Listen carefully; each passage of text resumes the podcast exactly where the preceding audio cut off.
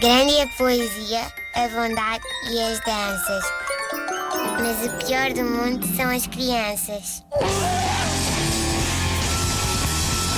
Olá! Sentiram a minha falta, pequenos? Tiveram ontem. Ontem tiveram uma, tiveram uma manhã sem pior do mundo, não é? Tipo os pais quando ficam uma noite sem crianças, não é? Eu percebo, de vez em quando sabe bem.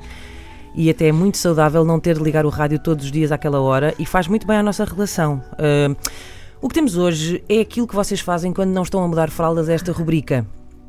Que é aquilo que vocês também fazem noutros sítios, que é uma mixórdia de temáticas. É, esticada. Ou, ou, ou de como eu deixei os meus filhos por uma noite e quando voltei uh, encontrei um arco-íris em ácidos.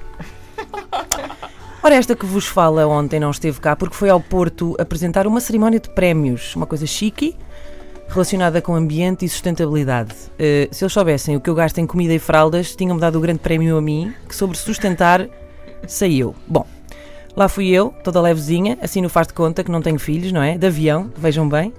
E pumba, toma lá duas criancinhas ao teu lado no avião que é para não estar mais em fresca. Pronto. Ao nível do que fui lá fazer, sim senhor, bom, ok, mas o melhor, dormir uma noite inteirinha. Ainda sei como é, pude, pude verificar isso, uh, fiz. E as crianças? Perguntam vocês, não é? As crianças ficaram à guarda de uma corda muito jeitosa que eu comprei numa loja de desporto. Ana Bacalhau, não faças essa cara, uh, não é das cordas que queimam. Por quem, me, por quem me tomam. Bom, na verdade ficaram com o pai, a verdade é essa. Mas mais valia terem ficado com a corda.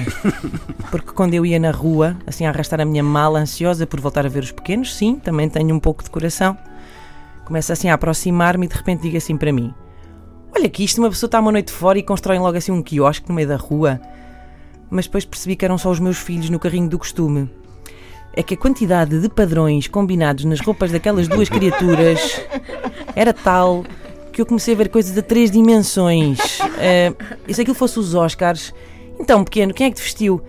Foi o meu pai. Mas bom, sobre o sentido estético dos pais, falaremos outro dia.